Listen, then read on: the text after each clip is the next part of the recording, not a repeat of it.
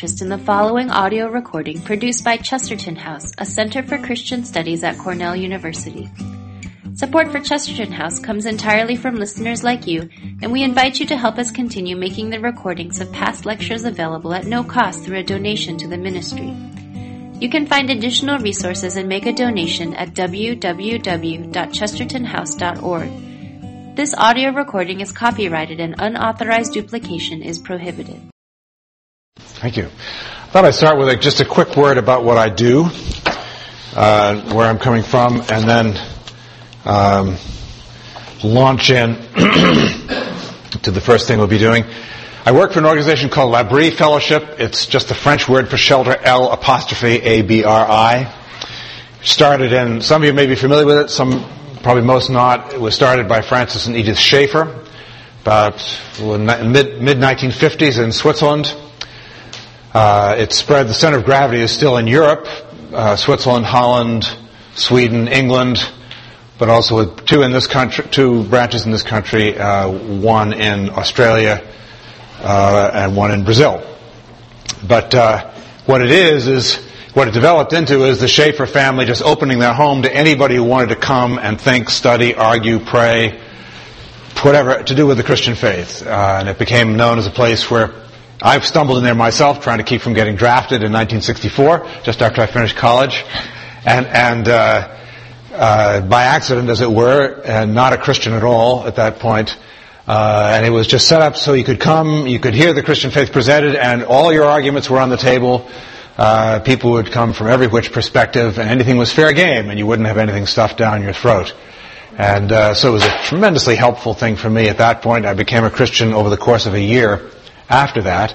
But the way it's worked out now, the shape of it, come on ahead in, is that if someone comes to us, you have to be 18 at least.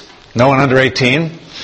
That's for insurance reasons, not because people under 18 are unable to deal with the situation. But and people up to their 70s. We call them all students, however old they are. But one of us would sit down with each person who arrives and find out, where are you? What's your story? What do you hope to get from your time with us? And then we work out a sort of a tailor-made curriculum for each person, depending on where they're at. Christian, not Christian, what their experience has been, totally cheesed off about the church, hopeful about this, discouraged about that, whatever. And half the day would be spent on that, working on that curriculum. The other half we put them to work, keeping the place going, preparing meals, doing laundry, splitting wood, doing maintenance, whatever needs to be done. And a huge emphasis all the while on discussion, on free-for-all, open discussion. Which does not... I think what we found is there's not that many contexts which welcome that. Just free-for-all, pushing back, hearing something, and being able to push back and say, wait a minute, I don't agree with this. Or, how do you make sense of that? So that's in a very, very nutshell what we do. People are staying with us. It's residential. They stay because the study is individually structured as opposed to taking a course together with a lot of other people. People can come for a weekend or a long week or 2 or 3 months. So it's a mixture of people coming and going that whole time. We're in Southborough, Massachusetts. This woman gave us an old mansion that we've worked on and added another house to it, and we take up to about 18 people at a time. And that's what I do. Anyone wants to talk more about that, I'm happy to talk more about it. But I've been a pastor before, but this is what I've been doing for the last 30 years or so. Okay, this series on sentimentality and cynicism is something been very interesting to me. It's not biblical. I'm not taking a Bible passage and expositing it. I'm referring to some Bible passages, but I'm really looking at how do we experience the world as Christians. For those of you here who are Christians and those who may not be, it'll be an interesting way to give a look to the Christian faith. Before we begin, I'd like to just begin with prayer myself here. So can we pray together for a second? Our God, be with us as we are here together. And we think of the time commitment that everyone's taken to be out and away from studies and from all sorts of other things and work. And we pray, Lord, that you would use this really well and effectively for each of us. that you'd help us to draw close to you, to understand more clearly who you are and what our lives are meant to mean before you. We pray it in Jesus' name. Amen. Okay, about the topics here, sentimentality and cynicism, they're sort of opposites. I'm going to be defining both of them not as just generic optimism and pessimism.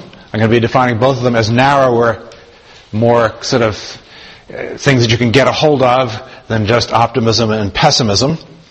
But I think they have an enormous impact on us all. They, to some degree, form a lens through which we see the world and express our faith.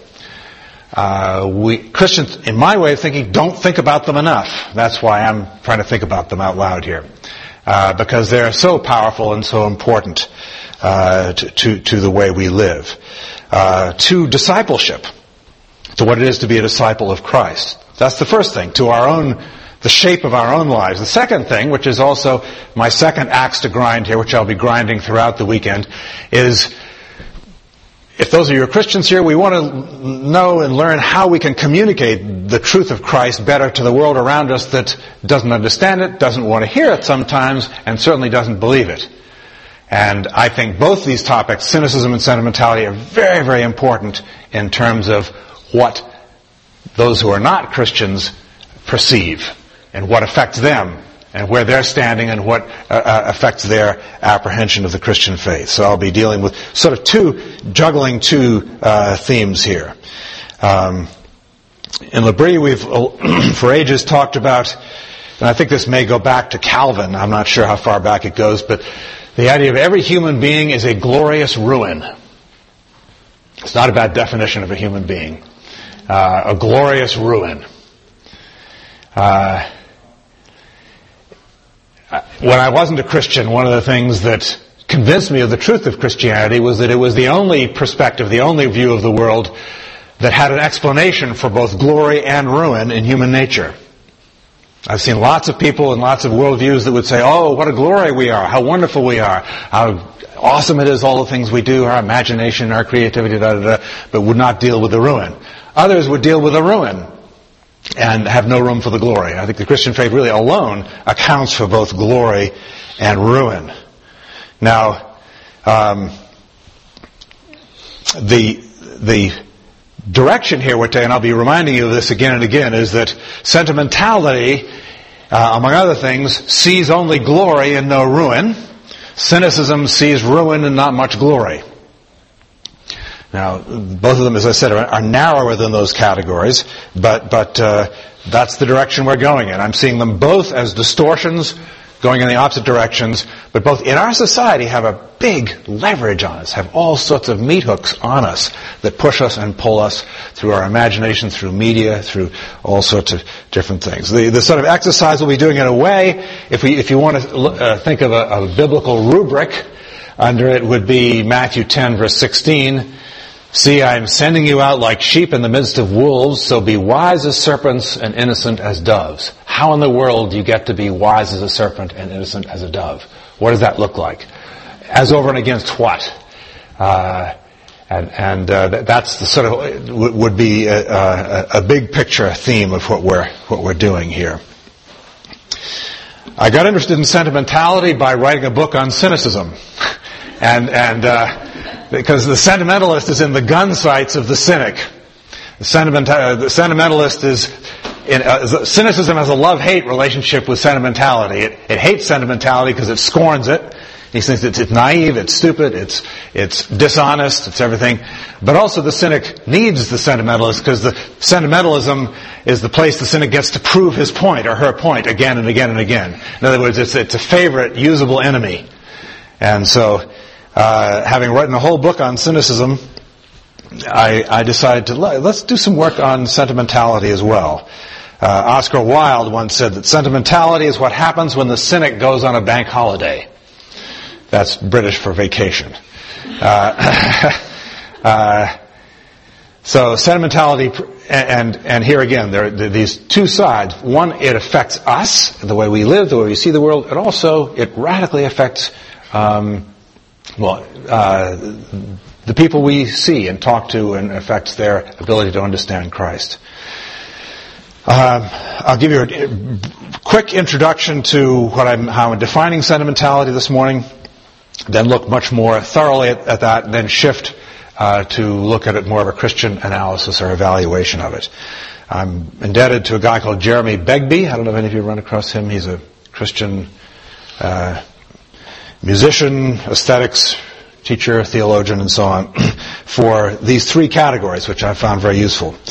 So I see sentimentality in its full form as made up of three elements. I'll give you them fast here, and then in a minute I'll lay them out for you, and as I see them around us in the culture. First, sentimentality frames the world without sin, evil, brokenness, ugliness, cruelty, complexity, or confusion. Okay? Simplified, nice world.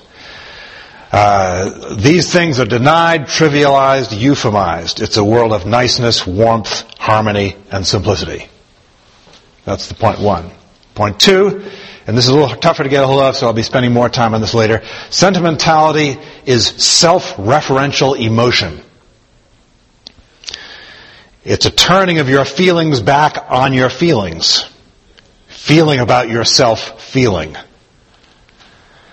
This means that people who are in the grip of sentimentality, who think they are in love, may actually not so much love the other person as love their own emotions about the other person. Stop and think about that for a minute. That's quite a difference between really loving another person for who they are and loving the way they make you feel when you're with them. Third element. Sentimental emotions do not result in responsible action. They stifle responsible or appropriate action. This makes sense. If feelings are self-referential, they're about me and not about the outside world, sentimental emotions somehow distract me, anesthetize me, from what might be an appropriate response to a strong emotion. When all three of these are present, you have full-bore sentimentality. Obviously, all kinds of times you don't have all three. But there's a certain twisted coherence or interdependence between these three elements that really feed each other. And sentimentality is not just found in the stores that sell Hallmark cards or in 1940s movies.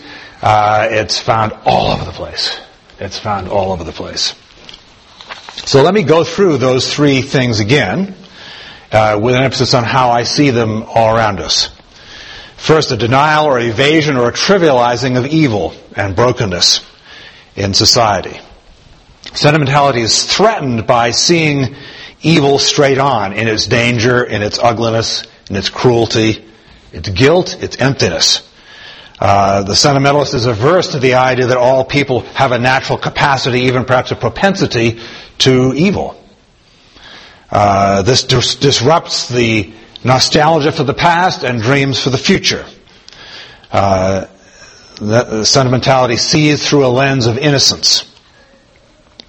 And evil and sin are not allowed to upset a utopia of niceness. Niceness is a big sentimentalist word.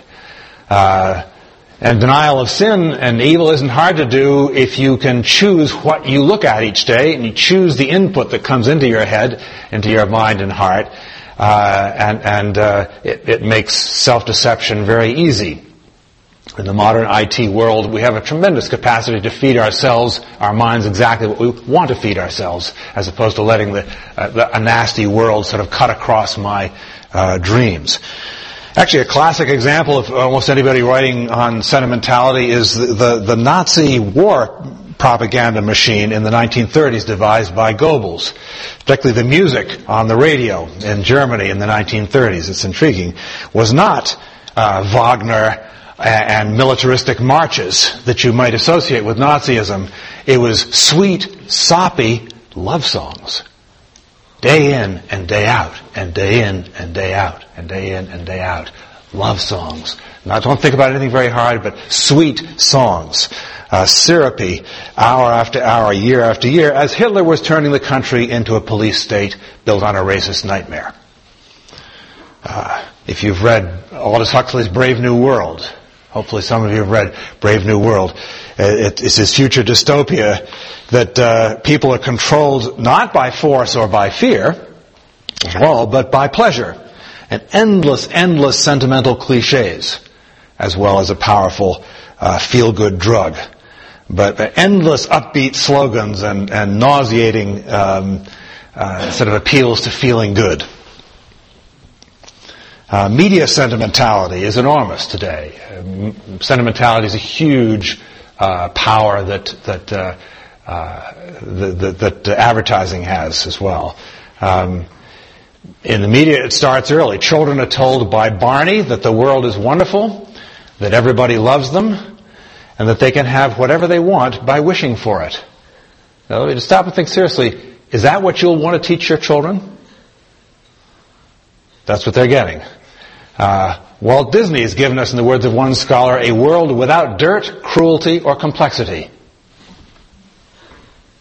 Also without God, church, and with plenty of niceness, simplicity, warmth, optimism, and fantastic marketing.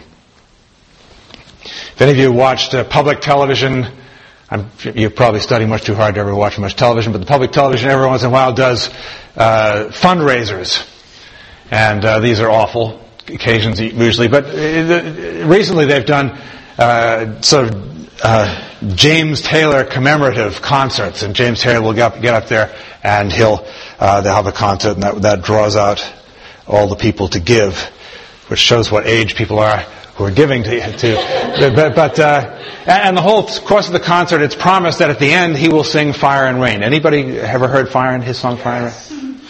Okay. Well, see, that's amazing. That some of you, that was number 3 in the country in 1970. That's a long time ago, especially, I mean, that's light years ago when you think of the turnover of pop music. You can still hear it 39 years later, regularly, in your dentist office, in the airport, or in an elevator. Any potentially stressful place or situation, you hear the voice of James Taylor and Simon and Garfunkel and some other people with very soothing voices. But you know, the song Fire and Rain is a story, it's autobiographical, it's a song about the suicide of a very close friend, his own heroin addiction and withdrawal, and suicidal inclinations, clinical depression, for which he was hospitalized several times, and the collapse of his career. When he sings it at this concert, he sings it with a huge grin. I mean, I don't know, maybe people have wondered when I've mentioned this, well, no wonder he's made a mint off it, but he's grinning about the money, but I don't think he's grinning about the money, because the whole crowd is grinning and swaying with this song, as he sings this song about heroin addiction, suicide, and, you know, a mental breakdown, and it's a nostalgia bath. It's an experience totally disconnected from the meaning of the lyrics. This is sort of a high point of media or musical sentimentality. I guess he is perhaps the king of airport music, and sentiment. Because my point is that sentimentality can filter out evil, cruelty, emptiness, desperate depression. And leave you with something to smile about, something soothing, something comforting, something positive. You think of how many people by intention maintain a complete diet of stories, whether they be in film or print, which have impossibly unrealistic happy endings. And do it by intention, by special careful design. And how many Christians do that as well? Just make sure, does this have a happy ending? Okay, I'll read this. I'll dare to watch this movie. I even talked to a woman once who had she called my pink cloud theory of evil. And anything could be wrong in the world, and she would surround it mentally with a pink cloud, and then she would blow, and the pink cloud would drift away, and she'd be fine. No problem. Okay, you get a picture of what I'm trying to say. Denial of evil, euphemizing evil, brokenness, dirt, cruelty, disappointment. The second element here is self-referential emotion. British philosopher Roger Scruton put it, sentimentality is that particular human vice which consists in directing your emotions toward your own emotions, as to be the subject of a story told by yourself. One of the most interesting examples of this to me is a famous poem by, it's in any anthology of English poetry in the for the 19th century, of Tennyson's poem In Memoriam. It's a whacking, I'm sure some of you have read it, whacking, it's a 50-page long poem in most books.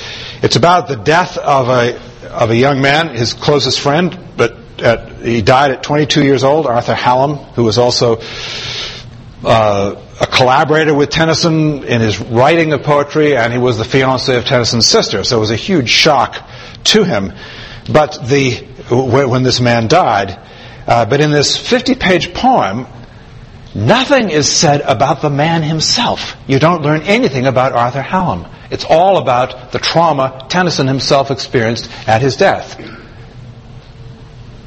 You learn nothing about the man who died. It was Tennyson's grief, Tennyson's suffering, the trials to Tennyson's faith, fair enough. But it's almost the whole thing is self-referential. Think of this is again a bit early, but I'm sure you've run across stories about it, Princess Diana's funeral. And with the Helen Mirren film, The Queen, coming out more recently. It was an amazing phenomenon, a psychological, psychosocial phenomenon, the response this got to not just English people, but people all over the world. But enough so I once did a lecture on it back then, the phenomenon. But what was interesting in doing that work was that there's thousands of interviews with people about why it upset them so much and what it meant to them, and about their own feelings about her death. And it was the intriguing thing that again and again and again you found was that her death was something that had happened to them. And what they wanted to talk about in any interview is how it had made them feel. They didn't particularly want to talk that much about Princess Diana, or all the things she did do or didn't do, or right or wrong or whatever, but they wanted to talk about how her death had made them feel. After watching the Helen Mirren film, if any of you have seen that, The Queen, have you seen that, Rosa? Yeah, a couple of people have. But you're led to have sympathy with Tony Blair and so on, and no sympathy with the royal family. After I did a lot of work on sentimentality after that, and I tend to have more sympathy with the royal family now, because they were uncomprehending about the what they call conspicuous compassion. Well known in media studies, the deep pleasure people have of a public demonstration of sorrow or strong emotion or compassion, the buzz that crying on television gives you,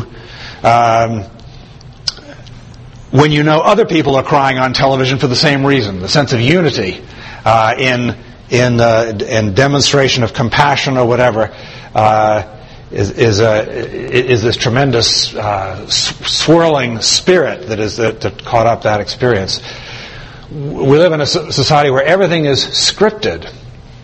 I think of the world of politicians and celebrities, where every move is scripted and spun.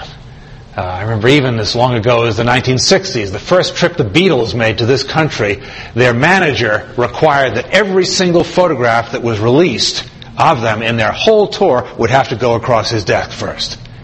There was no photograph was allowed to be released of the Beatles in their whole trip across the U.S. This was in 1960s, I don't know, 63 or something like that.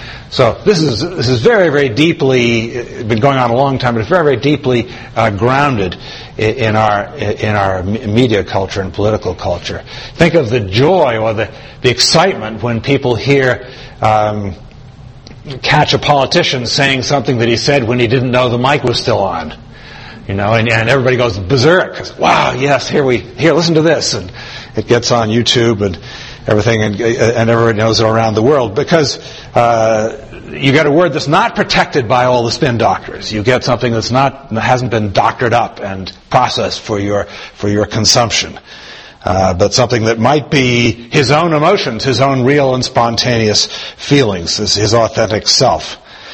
But then we hear from the critics of sentimentality, not so fast. Don't you see that our sentimentalized society also teaches you what to feel? Teaches you what you need to feel in order to feel good about yourself. If you feel this way, then it's okay to feel good about yourself. There are books like Faking It and the Post-Emotional Society by a guy called Peter Mestrovic, which is fascinating.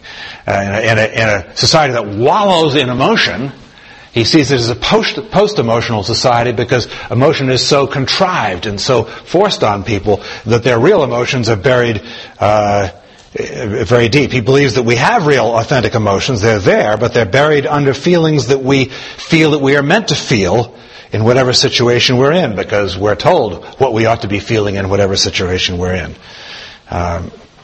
So even though all this emphasis on emotion, he sees us in a post-emotional society. Or T.S. Eliot saying, sentimentality causes us not merely to write in cliches, but to feel in cliches, lest we be troubled by the truth of our condition. Eliot is brutal here. To feel in cliches, lest we be troubled by the truth of our condition. D.H. Lawrence, in a classic statement of sentimentalism, sentimentalism is the working off on yourself of feelings you haven't really got. We all want to have certain feelings, feelings of love, of passionate sex, of kindliness, and so forth. Very few people feel love or sex, passion or kindliness or anything else that goes all that deep. So the mass just fake these feelings inside themselves. Faked feelings. The world is all gummy with them. They are better than real feeling because you can spit them out when you brush your teeth, and then tomorrow you can fake them afresh. That's D.H. Lawrence. But an interesting spin. Sentimentality in the arts. This is where I get myself into trouble, if I haven't already. Let me start I'll just mention a word about kitsch. This is the troublesome part. Let me start with the most basic. Most lawn ornaments are kitsch. The classic kitsch icon is the plastic pink flamingo that goes on your lawn. I have one in the Labri art collection that I would have brought along if I'd had the room. Velvet Elvis portraits are kitsch, as are velvet portraits of John Wayne, Dale Earnhardt, and Jesus. Paintings in motel lobbies and bedrooms of waifs with huge eyes are kitsch. Some people, and I'm not saying myself necessarily, would consider the paintings of Thomas Kinkade to be kitsch. Some of the elements of kitsch. You see, it's obviously a German word, goes back quite a ways. It's actually not a straight German word, but it comes from a German dialect. Originally used meaning to scrape up manure and mud from the street. Started to be used in Munich in the 1860s and 70s to describe the cheesy, slapped-together attempts at art, so mass-produced, sold cheap to people who knew no better, but as rising bourgeoisie wanted to have the sophistication of possessing art, and having real art on their own. So it was they owned art. It starts to be used in English much more in the 1930s. A lot of Marxist aestheticians did some fascinating work on it. But kitsch is mass-produced. It's poor quality. It's a shallow substitute for real art. It's driven by the needs of the market. It's commercial, cliched, trite. It's art designed to be used to create an emotional uplift and create the illusion of social connection with others, warmth, and niceness. Its content is sentimental. It tries to help you fake an emotion that you have not earned. It doesn't suggest such a thing as serious thought or reflection, either by the artist or the viewer. It doesn't challenge or stretch us. It offers us a cheap comfort, warm feelings of niceness.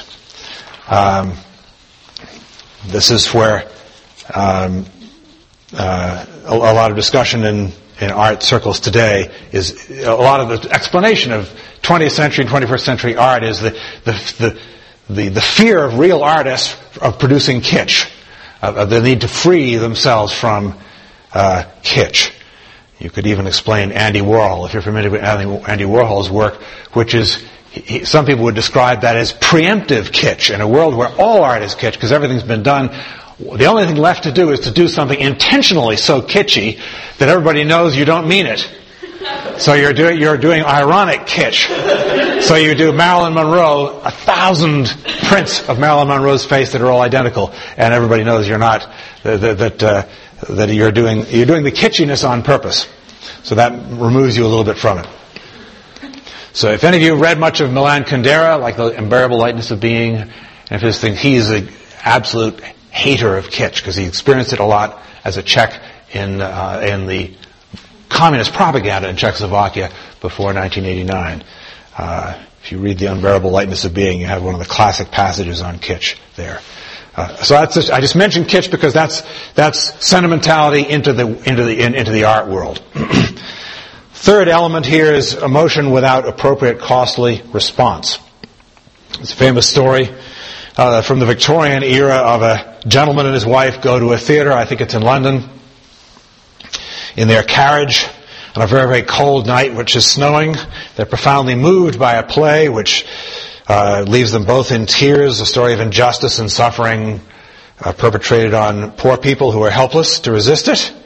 When the play is over, they come out of the theater, they find that their carriage driver, because he'd almost been frozen to death, had neglected to sweep the snow from the step, so the lady getting into the carriage got her feet covered with snow. The gentleman grabs the horsewhip and horsewhips the carriage driver for not cleaning off the step so his wife can get into the carriage. That's often given as a classic description of sentimentality disconnected from real life.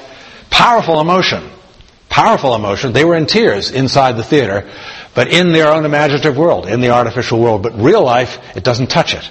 Real life, it doesn't result. The feelings of compassion they felt in the theater had no effect on what they did in the real world when they came out. The problem is not with the presence of emotion. It's not that strong emotion is bad or any emotion is bad. The question is what happens to that emotion? Where does it go? How does it get expressed?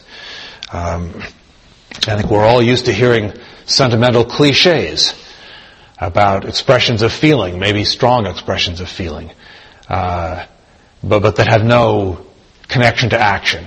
I have a couple of powerful memories of people using the phrase, "I'll always be there for you." I mean, that's a wonderful thing to say if you mean it. If you're going to be always there, that's no arguments with that. But this was said by a guy divorcing his wife to his son, "I'll always be there for you. Even though I'm leaving now, I'll always be there for you." He wasn't. His son had a nervous breakdown. His son dropped out of college, had a horrendous 3 or 4 years before he finally got his... He wasn't anywhere near him. But, "I'll always be there for you." Or, "You mean more to me than you can ever know." Great. That's terrific. But is that really where it's at? Is that going to be followed by action? Where this wonderful cliches all around that end up having no traction in the real world. Oscar Wilde again, "The sentimentalist desires to have the luxury of an emotion without paying for it. They're always trying to get their emotion on the credit and refuse to pay the bill when it comes in." Interesting. Another whole area people work on with sentimentality is television news.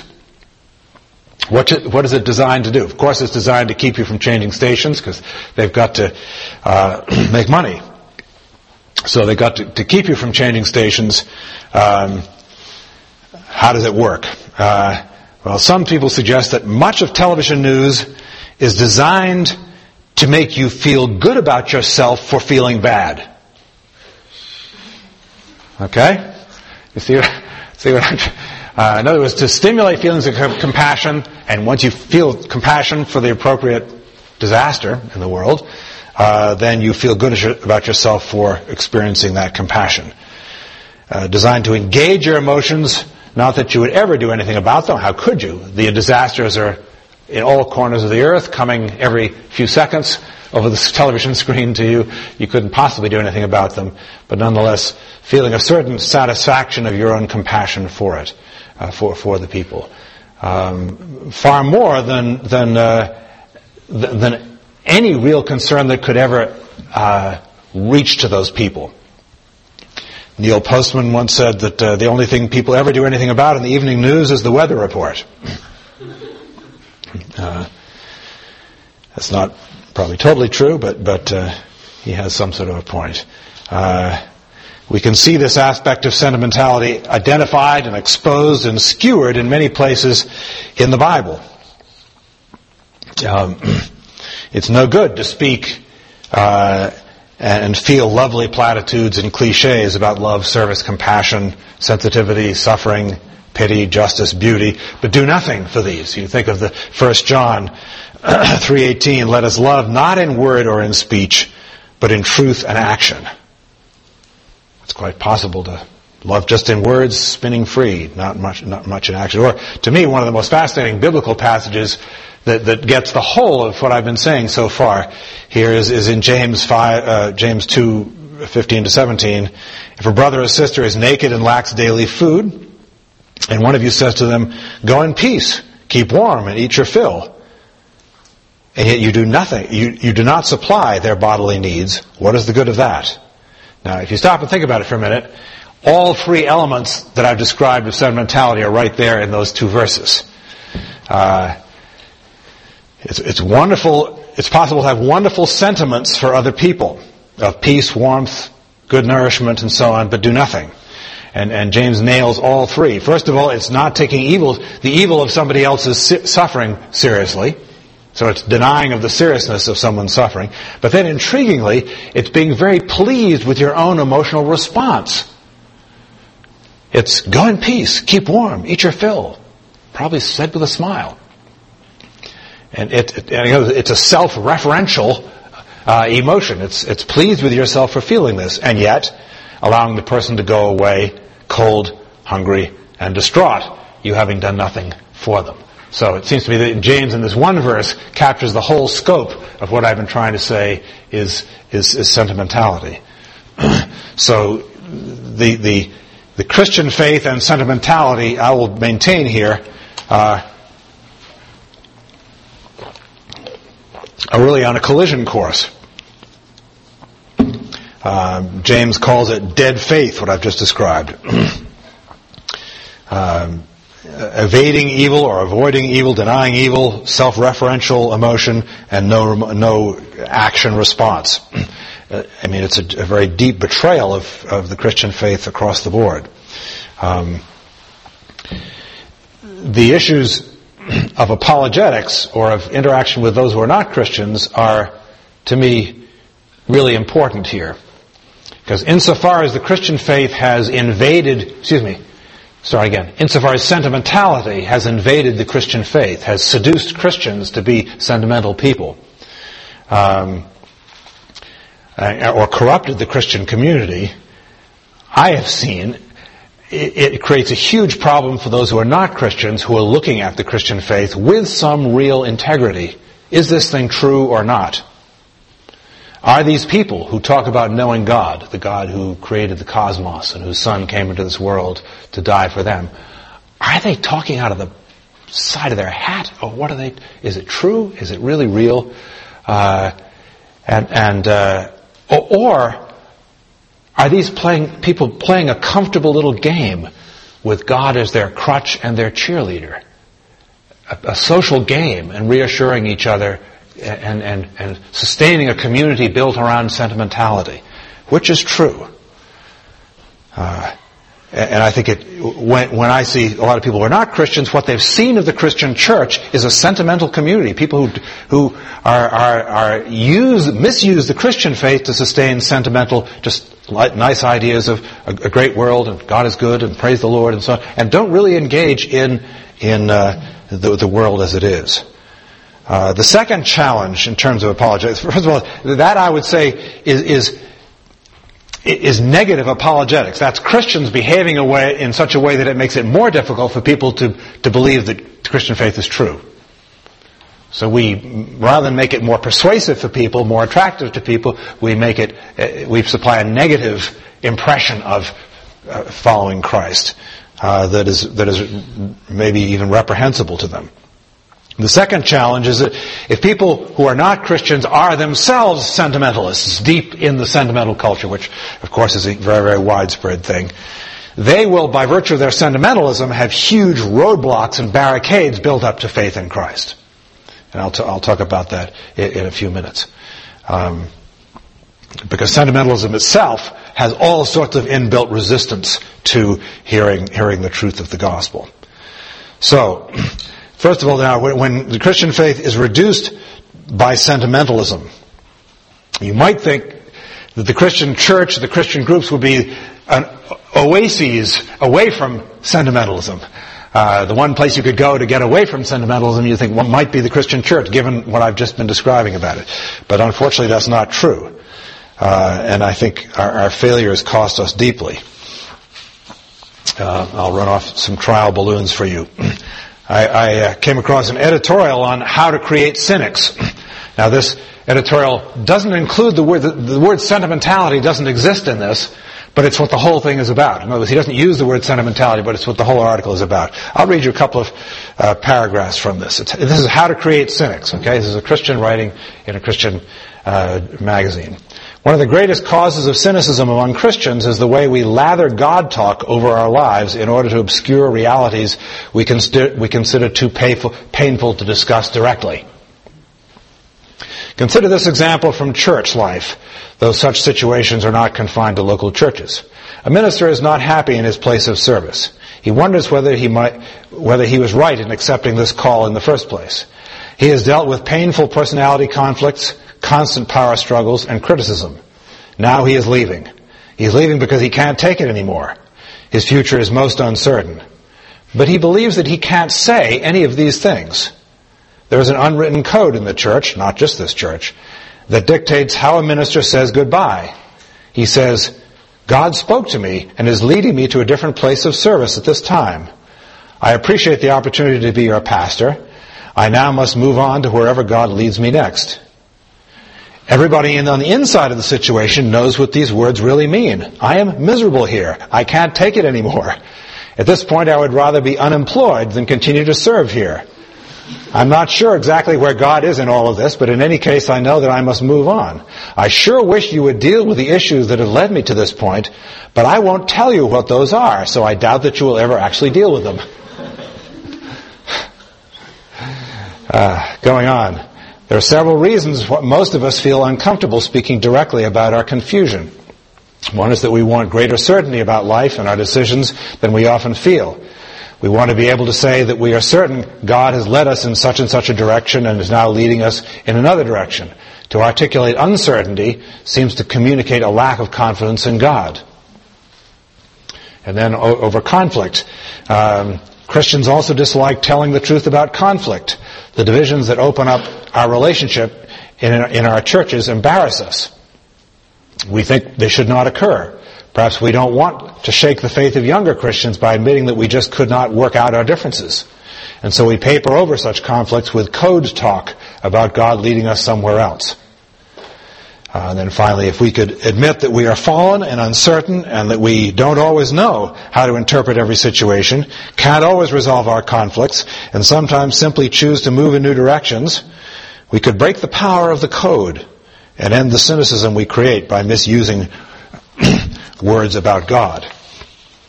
And so what he doesn't use the word sentimentality there, but he's asking how to create cynics. Be sentimental. That's the way to create cynics. Out of reaction, out of response. And here is a huge issue. People suspect we are being dishonest. The non-Christian world suspects us of being dishonest, and they're right if this is the way things go. And the irony is that Christian people are the people who actually believe in sin. Some of the only people who really believe in sin. And so if we act and speak as if we don't, especially when it comes to where it matters to us, what are we doing?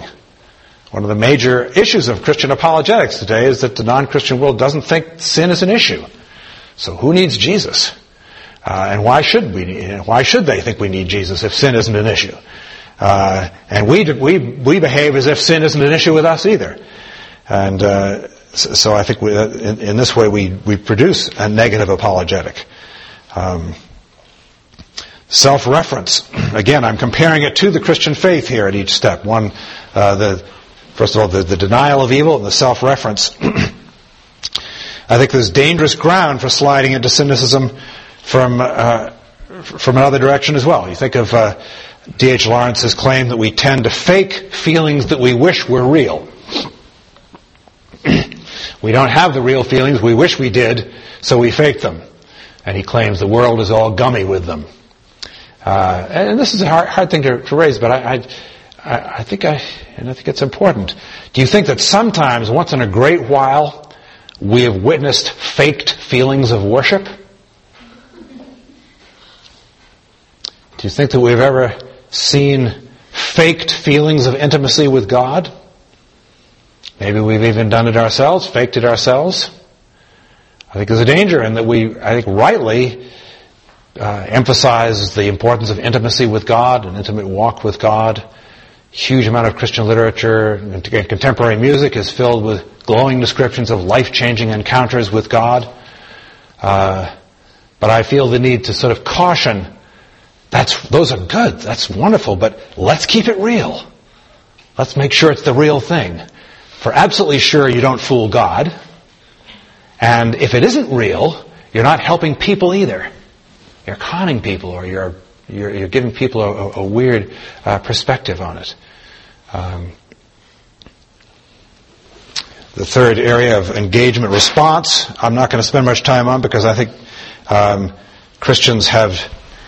evangelical Christians have gained a lot there in the last 30 or 40 years in terms of responsible engagement in what's the matter in society. I think there's huge amount we need to go, enormous amount more we need to do on all sorts of issues in our society. I'd love to see the Christian, not necessarily as the church, but Christian people involved in all sorts of political, environmental, social issues that they're not involved in. But man, are we better off than we were 50 years ago. So I don't want to knock us where it's happening, it's working, there's a lot of good things happening. There's people in every one of those fields doing good things that you can attach yourself to and track on. And so this is an area where there's good examples to get our strong feelings of compassion, emotion in gear in actual action, in actual real life situations. Okay, last section here. I want to talk about engagement with sentimental people, and really with the non-Christian world, which is stuck in sentimentality.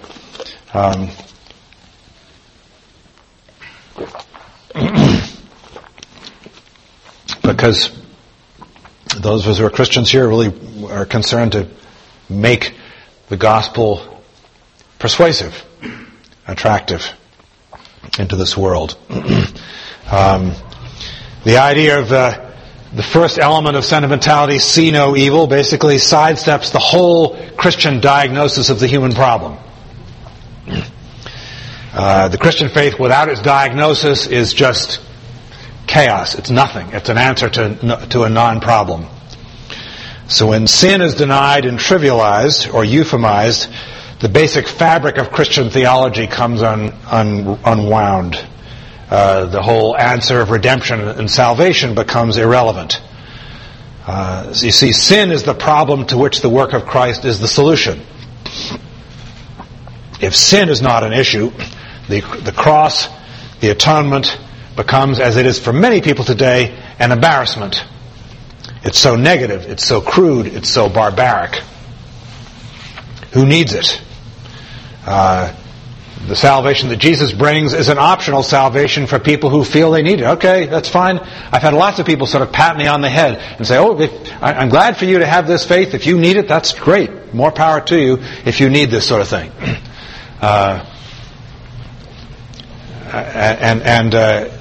But that person is totally untouched by the message of Christ. He actually feels quite superior and condescending to me, patting me on the head. I always think of a guy who was a student with us, who, and this his his words have just rung in my ears ever since. He says, "I didn't ask Jesus to die for me. I think that's highly manipulative." You know, and he is right. He is right if sin isn't a problem. If sin isn't a major problem to be dealt with, what is this business of Jesus dying for you? I mean, if I were to offer to die for you by jumping in front of a truck out here, you'd probably just need post-traumatic stress counseling or something like this. And I said I did it because I loved you. It'd be, I mean, it's, why? What is the connection there between my death, which I claim is on your behalf, and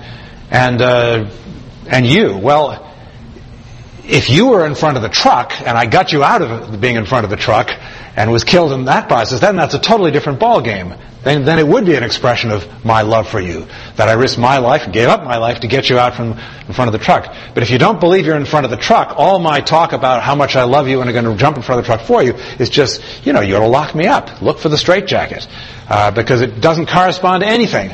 And I would suggest that a huge number of people who are your classmates working side by side with you believe just that. Who needs Jesus? Why? You need, okay, it's nice for you to have faith, but because there's no connection to the reason that Jesus had to come, the problem that Jesus was there to solve. A loss of that sense of evil and the reality and the seriousness of it is a loss of the whole coherence of Christian theology. Also, we need to be clear about self-referential emotions as well. If we are Christians, and our own emotions about ourselves are the center of our lives, we really miss the importance of, hey, there's a whole world out there that God has created and that's a meaningful world to God. You may only be concerned with what's going on inside your head, between your ears somewhere, but there's a big world out there that's important to God that He would like you to be involved in as well. God takes it very seriously. He made it. We talk about the problem of sometimes people having no sense of other. Having no sense of other. That means everything that happens to them, they relate to only insofar as it impacts them. There's no sense of the real reality of another world or the whole creation being out there. Whatever happens is only grasped in terms of its impact on them, how it makes them feel. Or a friend totals his car and the response, "Oh, what a bummer, I was going to borrow his car next weekend." That's self-referential and no room out there for the real problem, only how it impacts me. So the Christian faith is all about a real world out there. Genesis 1:1 is God creating a very, very real world outside of your head. It is solid, and it will push back at you if you ignore it, and if you ignore the evil found in it. Sentimentality filters out effectively all sorts of dissonance that God puts in people's lives. God sometimes puts anxiety and fear into people's lives that they would stop dead in their tracks and think where they're going and what their life is about. Sentimentality can process that. It can take fear, anxiety, guilt, shame, alienation, loneliness, and turn it into something sort of warm and remove any urgency or seriousness from it. There's no need to change or to repent or to rethink. Sentimentality can domesticate all these feelings into things that are pleasant. So that it's okay to live without God. Sentimentality sort of homogenizes them by distraction and displacement and so forth. Interesting what you see in the scripture itself. Jesus, remember when he goes to his hometown in Nazareth in Luke chapter 4, very early in his ministry, he stands up to preach and he opens Isaiah and speaks about the Messiah, and he says, "This is happening right now in your presence." He's basically saying, this verse in Isaiah is about the coming of the Messiah you've been looking forward to for centuries. I am He. This is me. This is happening right now. Here I am. I'm the one that Isaiah was speaking of. Right in your presence, the long-awaited Messiah, I am He. You might have thought, you see, their response would either be, "Wow, Fantastic, you're here. Praise God. Where do we go? Tell us what to do. What's happening next? Where do we go? Thank God for answering our prayers. Or, no, you're not the Messiah. We know who you are. You're just Joseph's son. You grew up next door to us. We know you couldn't be anything fancy and big like this. Either one of those would be, in a sense, appropriate to what he'd said. Either, if it's true, good grief, this is fantastic. If it's not true, it's a scam. And the guy's just a complete charlatan. But what did they say? Remember what they say? He has such a nice way with words. He's so well-spoken. You know, think of that. He said, here's the Messiah that you've waited for hundreds of years. And, oh, he has such a nice way with words. Such a nice boy. We always liked him as he was growing up. And you know, this is a sentimentality that refuses to think, to engage in hard things to think about, and things that have very real consequences to their action. And then, of course, Jesus was not content to leave it there, pushed them and pushed them and pushed them, so he finally broke through their sentimentality, and then they try and throw him off a cliff and kill him. So it's a really interesting take. Same thing with if you look at Ezekiel 33, when he's prophesying the destruction of the nation. Ezekiel 33:30 and following. God, he's warned by God, you're going to prophesy, and this is what I want you to say, but people will think you're singing love songs. And just be warned that you'll be treated as a celebrity crooner, and that's what they'll think of you, and that's just what happens. But it's a tremendous disconnection, you see, from the seriousness of a message, huge seriousness, but sentimentality can parry that, deflect it, distract itself from it, and never really hear it. I just say a word about what I found as a place of contact of the Christian faith with people stuck in sentimentality. I think they're out of the reach of normal Christian argument. And I think what we can do as Christians is we can start knowing that if people deny what is real, somehow, somewhere, reality is going to push back. It's not just going to be us that says, oh, you've denied this, but reality itself will push back. And we must look and see and be aware of where that pushback is to try and encourage it, help them to understand it. Because reality doesn't adapt to our self-deceptions. And I think we can see, maybe you've seen this in your own experience, very often people start thinking about God, worrying about God, concerned about whether they know God or not, whether there's any God or not, only when stuff starts to go wrong. I remember we had a men's retreat in our church. My wife and I going to this African-American church for a number of years now. We went to a retreat, and we went around just the whole room of the guys that were there, and they said, what started you off to come back or to come to the Christian faith? Most of them had, as adults, hadn't just grown all the way up through. And almost always it was death or divorce. Somebody dying close to them or someone divorced or their own divorce. So it was huge invasion, huge trauma that had turned them around and got them to think really in a totally new way about God. God's reality brings a reality check to us if we have ears to see, and it's important that we try and help people see our own brokenness. You think of the prodigal son, didn't come to himself until he was very, very, very hungry and had no money at all left, and only then did he come to himself and decide, good grief, what a fool not to go home. Another angle that I found helpful, and this is with some of our students, is the realization that perhaps in my sentimentality, I have become a very shallow person. There's an interesting poet called David McCord who has this. This isn't in one of his poems, but I found this in his writing. He was talking about someone that he did not hold in great respect, but he said, deep down he is very shallow. Now that's really pretty brutal when you think about it. Deep down, he is very shallow. Now, there's no reason in the world why that can't be a very real danger.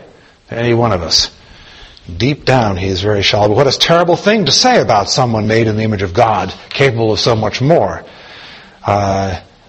There's no depth to us. Go as deep as you want and you still get shallowness, superficiality, self-preoccupation, triviality, self-indulgence, vanity. That's all you get. That's just as deep as you want to dig.